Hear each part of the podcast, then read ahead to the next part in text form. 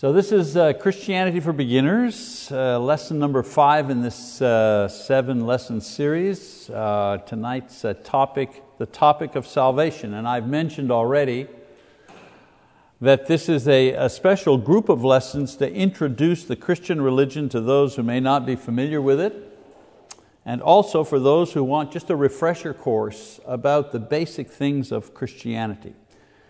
So far in our series, we've discussed uh, number one, belief in God. In other words, why do Christians believe in God? Second lesson, the Christian religion itself. We, we compared the Christian religion to other world religions to see how it was different. What were the advantages of the Christian religion in comparison to Buddhism, for example, or Islam? Then we studied the history and the writing of the Bible itself. How did we get the Bible? How did it come to, to us? And some of the reasons why we believe that uh, the Bible is inspired of God. And then last time we studied the person of Jesus Christ. Who is Jesus Christ according to what the Bible says about Him? In our lesson today, we're going to talk about the subject of salvation the most important issue in the Bible, spoken of by Jesus, and of course the Christian uh, religion. Now, first of all, we need to realize that every religion has an idea of salvation. That's not unique to Christianity. Usually, uh, salvation, whether, whatever the religion you're looking at, uh, usually refers to some altered or improved state of being in this life or a new existence of some kind after death. Every religion, um, we have learned, has a different name for salvation. For example, the Taoists call it balance, finding the balance between the yin and the yang. You know, that's the ultimate state of being. Uh, Buddhists refer to salvation as nirvana. Uh, the Hindus call it moksha. Islam speaks of paradise. So, no matter what other religions call it or describe its experience, however, they all share a similar pathway to their own concept of salvation. Each religion has a, you know, a way to get to that salvation, each one of them uh, has it, and the point I'm making is it's the same pathway for all of these other religions. In all religions, except Christianity, salvation is achieved by some kind of human effort. For example, Buddhism requires uh, meditation and knowledge, self denial, in order to reach its salvific goal. Uh, Islam uh, demands that its adherents practice and maintain the five spiritual exercises, the five pillars, we talked about that, if they wish to arrive at paradise. So these are only two examples, but all other religions, aside from Christianity, demand some form of moral or religious law keeping in order to become worthy or acceptable to a higher power and thus saved. That's one thing that all religions except Christianity share. So the basic, uh, the basic premise is always the same from religion to religion. Mankind is flawed and subject to death. Uh, God or a higher power or a higher force of some kind provides the knowledge and the method to improve this flawed condition and ultimately escape death in some way. That knowledge and method is mediated by religious leaders who teach and maintain the spiritual discipline to eventually be saved. Again, salvation has different names depending on the religion. And then, if the individual works hard enough, trains well enough, is zealous enough in his practice of religious customs and rules, he or she will win the prize of salvation. Now, except for customs and names, this has been the pattern for obtaining salvation outlined by most of the major religions in the world throughout the history of mankind. They have different names, different practices, different languages, different outfits, you know, different everything, but the pattern is always the same. The way to achieve salvation, whatever you call it, always the same in all of these religions. Christianity's idea and approach to salvation, however, is completely different. And that's what we want to talk about tonight. So let's talk about Christianity now and the issue of salvation, the problem, first of all.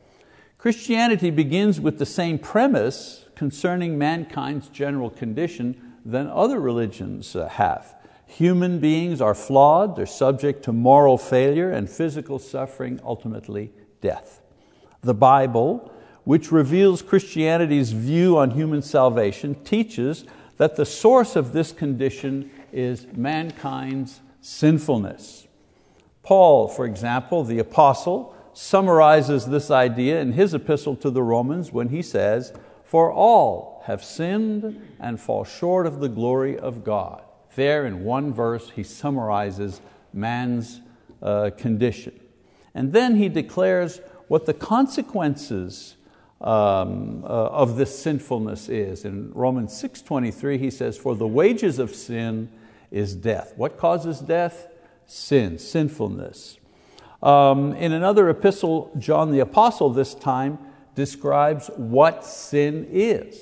He says, everyone who practices sin also practices lawlessness, and sin is lawlessness. In other words, disobedience, breaking of God's law. That's what sin is. And then in the book of Isaiah, the Old Testament prophet, Isaiah explains in more detail the effect that sin has on us and why it leads to death. So Isaiah says the following He says, But your iniquities, that's your lawlessness, your sins, but your iniquities have made a separation between you and your God. And your sins have hidden His face from you so that He does not hear. So if we were to summarize these few verses about sin and its effect, we could say the following in summary. Sin is disobedience to God's will. Everyone at one time or another sins. This disobedience, therefore, separates us from God. The word death in the Hebrew actually means separation. It means to separate. You're separated from God. This separation ultimately leads to our physical death as well as our spiritual suffering because our spirit cannot be at peace or experience joy if it is separated from the Spirit of God in whose image it was originally created. Genesis 1, verse 26.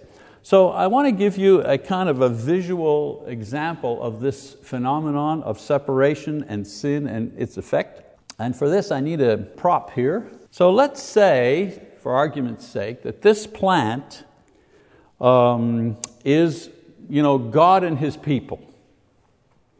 Uh, God is the main stem, and the people are the leaves that are attached uh, to the main stem. Now we know that so long as the leaves are attached to the plant, they are alive and they produce more leaves and they produce blossoms and so on and so forth. However, if I were to take a pair of scissors and if I were to cut one of the leaves away from this uh, lovely healthy plant here, what would happen? Well, I could, uh, you know, I would uh, look at these leaves and I would say, well, this leaf over here, it looks exactly the same as this leaf. It's green, it has smell, it's moist, you know, I can even feel the moisture uh, from, the, from the stem, you know. But what is it in reality? Well, we know that after a, a, you know, a certain amount of time, this leaf over here would start to decay. And it would turn brown and eventually you know, just you know, eventually decay, turn brown, rot, and just uh, blow away as dust. Now, the main plant, however, would continue to grow. I mean, this leaf, even though for a moment or two it looks like this leaf over here, eventually this one would die. This one would continue to grow and to blossom. Why? Well, it's simple. These leaves are attached to the stem, which gives it life. These leaves have been cut away they've been separated from the main stem. And so, therefore, what gives it life and nutrients to stay alive is no longer there. And so, therefore, they die. Well, this is not you know, a perfect example, but it does demonstrate the process that takes place through human sinfulness and the need for salvation. Um, the word salvation, another word for salvation, again in the, in the Greek, is uh, a rescue. We were born sinless, we're joined to God, who brings us into being and sustains our physical and spiritual lives because we're attached to Him. Okay? Eventually, we sin, we disobey His commands and His laws concerning moral and spiritual behavior.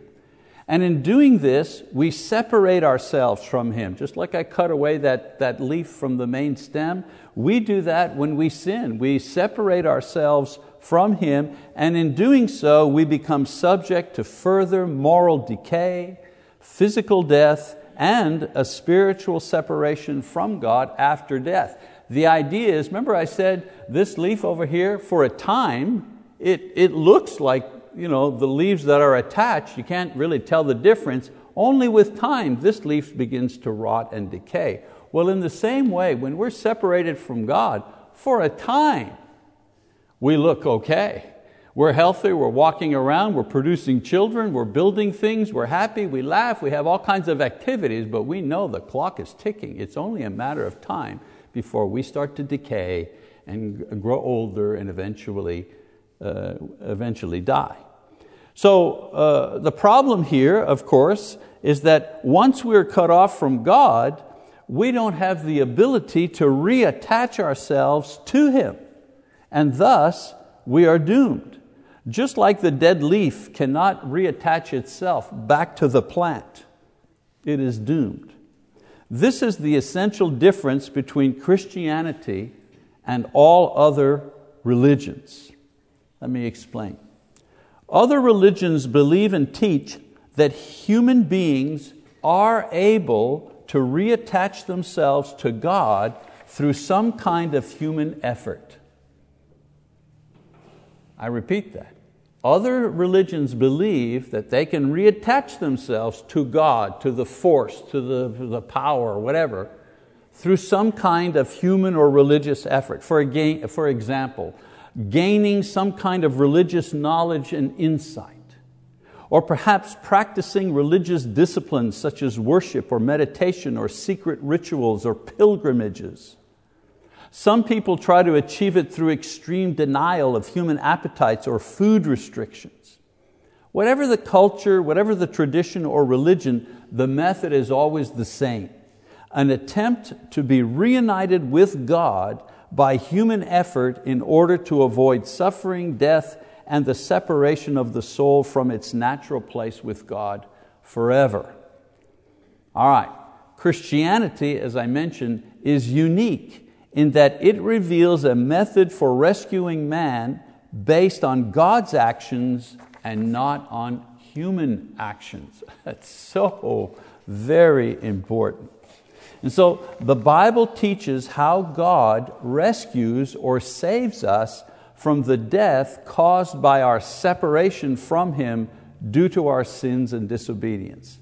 Here's how that works. Number one, God pays the moral debt that we owe Him. Each sin we make, each law we break, creates a moral debt that we owe to God. Why? Because He's the lawmaker. He makes the laws. He's the one who says, Thou shalt not, thou shalt not. And when we break His law, we owe Him a moral, uh, a moral debt. This moral debt is the cause of our guilt and shame and fear of death and judgment because we know that we're guilty. We cannot repay this moral debt because we are polluted by sin, and we can't produce the sinless, perfect life required to remove a lifetime of imperfection and sin. So in Christianity, what does God do that doesn't happen in other religions? Well, in Christianity, God Himself pays the moral debt through Jesus Christ. It is in this way that God rescues us. All right? Paul the Apostle explains it in this way in Romans chapter 5, verses 6 to 11, and I read. He says, For while we were still helpless, well, here's helpless.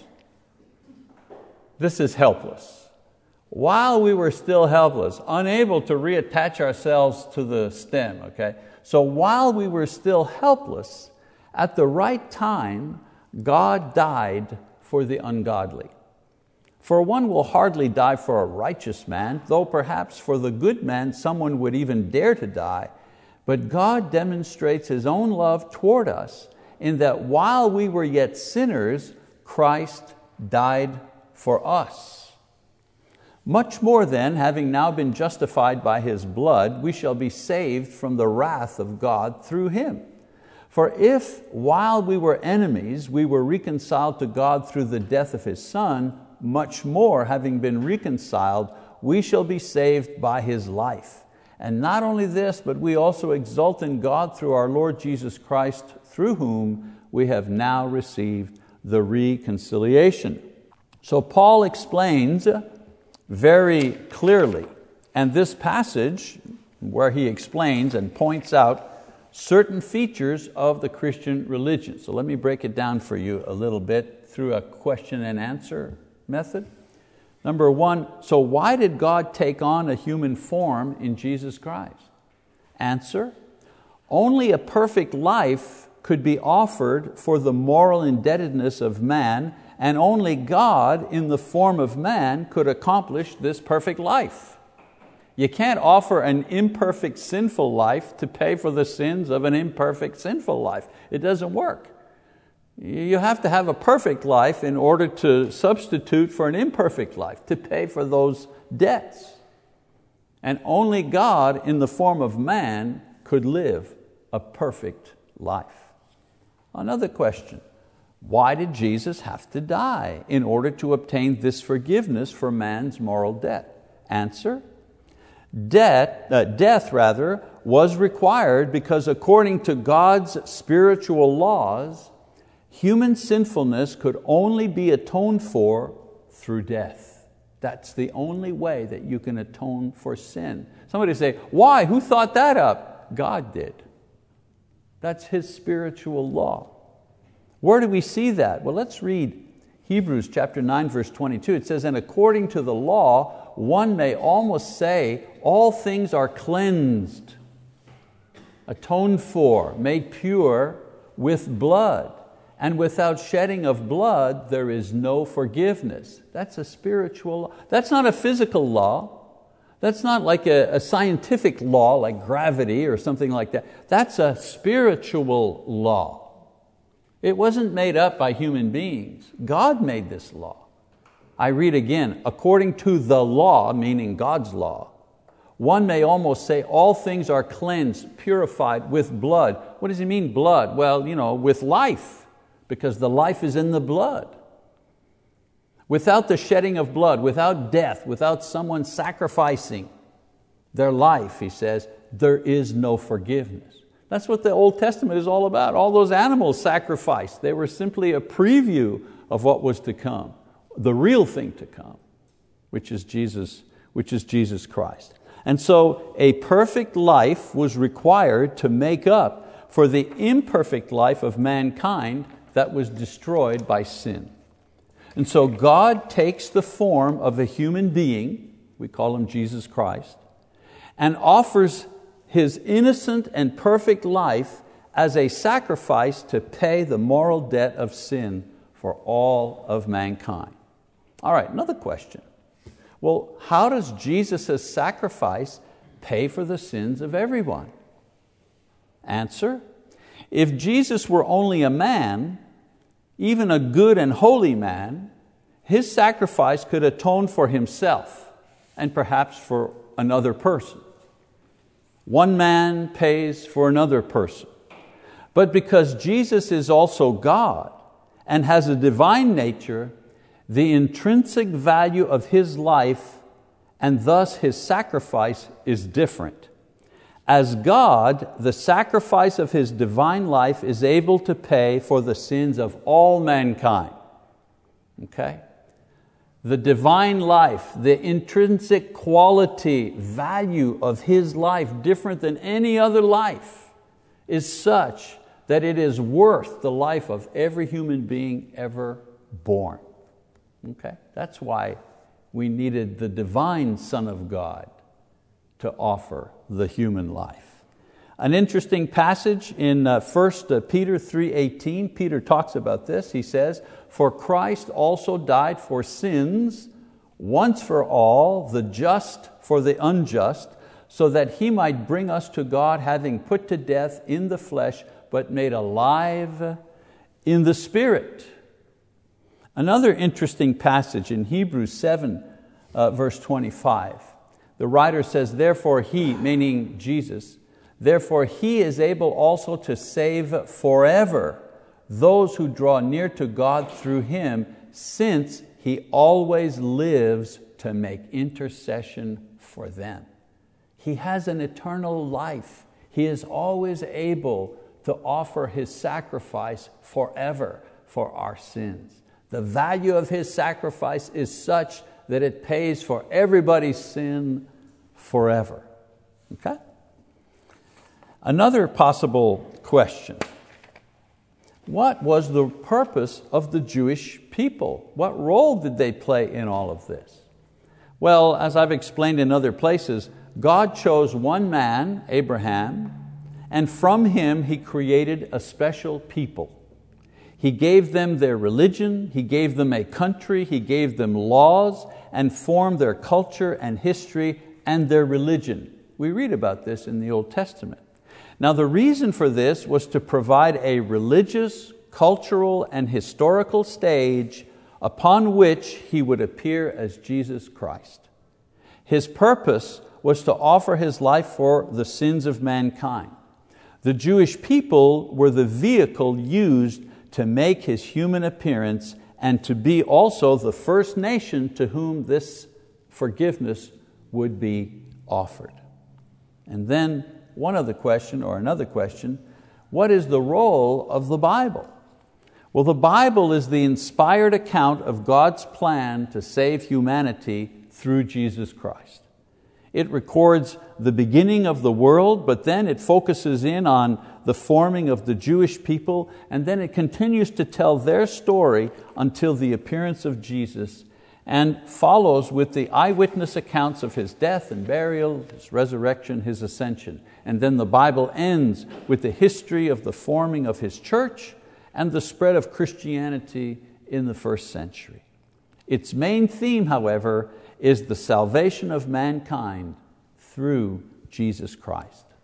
Paul the Apostle summarizes this idea in writing to a young minister when he says the following and that from childhood you have known the sacred writings, those are the scriptures, which are able to give you the wisdom that leads to salvation through faith which is in Christ Jesus, 2 Timothy 3.15.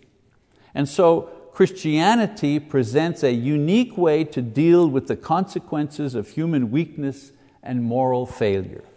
Not by human effort and religious practice or attempts to achieve moral perfection, but God offers Himself through Jesus Christ as a payment for the death of our sins.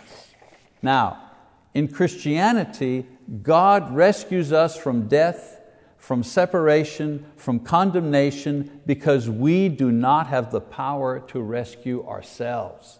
And if you remember anything from this lesson, try to remember the main difference between Christianity and all other organized religions is that in Christianity, God is the one who rescues us. In all other religions, human beings try to rescue themselves with God's help. A very big difference.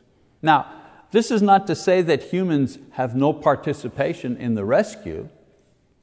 We do offer something to God, but it's the only thing we truly have to give to God, and that is our faith. It's the only thing that belongs to us that we have to offer. Everything else God gives us. But we own our faith. We own the yes or the no. We own the ability to say yes to God, I believe, or no to God, I don't believe. That is ours to give. And that's exactly what God asks of us, the thing that we have uh, the, the ability to give Him. And this brings us uh, to the second important teaching in the Bible concerning the subject of salvation. And that is, salvation is based on faith, not human effort. So in Christianity, God does what is impossible for mankind, and that is pay the moral debt for sin, and man does what is humanly possible, he trusts God. That's what man can do. This is the sum of salvation. God offers man rescue from death and separation caused by sin, and man believes and trusts in God to accomplish this on his behalf. That's the deal. I rescue you, you trust me to do the work. This beautiful reconciliation is described in various ways in the Bible. For example, in Romans 5.1, Paul says, Therefore, having been justified by faith. That term justified means made right, means made okay, made acceptable, forgiven. It means all those things. So therefore we have been justified by faith. We have peace with God through our Lord Jesus Christ. In another place, in John chapter 3, verse 16, for God so loved the world that He gave His only begotten Son, that whoever believes in Him shall not perish, but have eternal life. If I were to go back to my example of separation, you know, with the plant used a little earlier in this lesson, in Christianity, it's as if God takes the cut off branch and He reattaches it back to Himself. And we know this, people who garden in that, you know, in our little plant example here, see there on that branch there, that little brown thing. People do this with plants and damaged trees all the time. It's called grafting, right? They cut a wedge and they reattach the severed branch or leaf or whatever, and they hold it in place with some kind of wrapping. In the same way, God grafts us back into Himself, and the element that holds us into place, so to speak, is faith. Faith is what holds us you know, and grafts us back into uh, God's, uh, uh, God's uh, life, God's person. This is the key doctrine of the Christian religion salvation by faith through grace. In other words, because of God's kindness, His grace, He offers us salvation, rescue, based on our faith in Jesus Christ and not based on personal goodness or human effort. Paul the Apostle says it in this way but now, apart from the law, the righteousness of God has been manifested, being witnessed by the law and the prophets, even the righteousness of God through faith in Jesus Christ for all those who believe, for there is no distinction. Paul is saying, the, you know, right now, uh, uh aside from the law and uh, the righteousness of God, His goodness, His right ways, if you wish, have been manifested. How? He's offered us salvation based on faith. That's how right He is. That's how good He is. That's what He's saying here. All right? Of course, there are many facets and details to the Christian religion that I've not mentioned here, but the issue of salvation and how it is produced by God and received by man is the core teaching of the Bible uh, and the Christian faith. Now, there are some questions that naturally arise from this teaching and what most of us already know about Christianity. Here's one of the uh, questions. Uh, what is faith and what exactly are we to believe? Well, first of all, belief, by simple definition, is to accept something as true. That's, that's the definition of believing. I, I accept that this is true. That's believing. In Christianity, we accept as true that Jesus Christ is the Son of God. That's what we believe. That's what we accept as true. When challenged to believe, Peter, one of the apostles, demonstrated the essence of the Christian belief when he said the following You are the Christ, the Son of the living God. Matthew 16, 16. Now, there are many other teachings and details of the Christian faith that one must know and understand and believe. However, for salvation's sake, the essential issue is what we believe about Jesus Christ. Of course, this belief includes our trust that His death pays for our sins and our faith in Him makes us right before God. Okay, That's what we're supposed to believe. Another question well, what about repentance and baptism? You know, because the Bible talks about that. Well, in the Bible, faith is almost always associated and accompanied by repentance and baptism. In the New Testament, it is. Repentance refers to a change of heart, a turning from disbelief and sin to belief and a desire to please God. I've mentioned before that repentance is a forward looking thing. When I repent, I'm looking into the future. I'm saying, in the future, this is how I will act. This is how what I will think. This is what I will do. I will not do what I did in the past. That's why repentance isn't trying to go back and fix things. Repentance is looking forward and, and, and making a change in the, in the future. The English word baptism uh, comes from a Greek word which means to plunge or to immerse in water. And so in the Bible, those who believed in Jesus expressed that belief or that faith through repentance, that decision to change their ways, and baptism, immersion in water. And so when Peter the Apostle preached about Jesus' death and resurrection, he encouraged people to believe, and when they responded to him and asked how they were to do this, this is what he said to them Repent, and each of you be baptized in the name of Jesus Christ for the forgiveness of your sins, and you will receive the gift of the Holy Spirit. And you know, we quote that passage a lot here. And one of the reasons we do is because it is the first response after the death and resurrection of Jesus and His ascension. Peter is preaching the first sermon, the first full gospel sermon on the day of Pentecost. First time the full gospel is being preached. And the first time he's finished preaching and the people say to him, well, so what do we do now? And his answer is in Acts 2.38, repent and be baptized.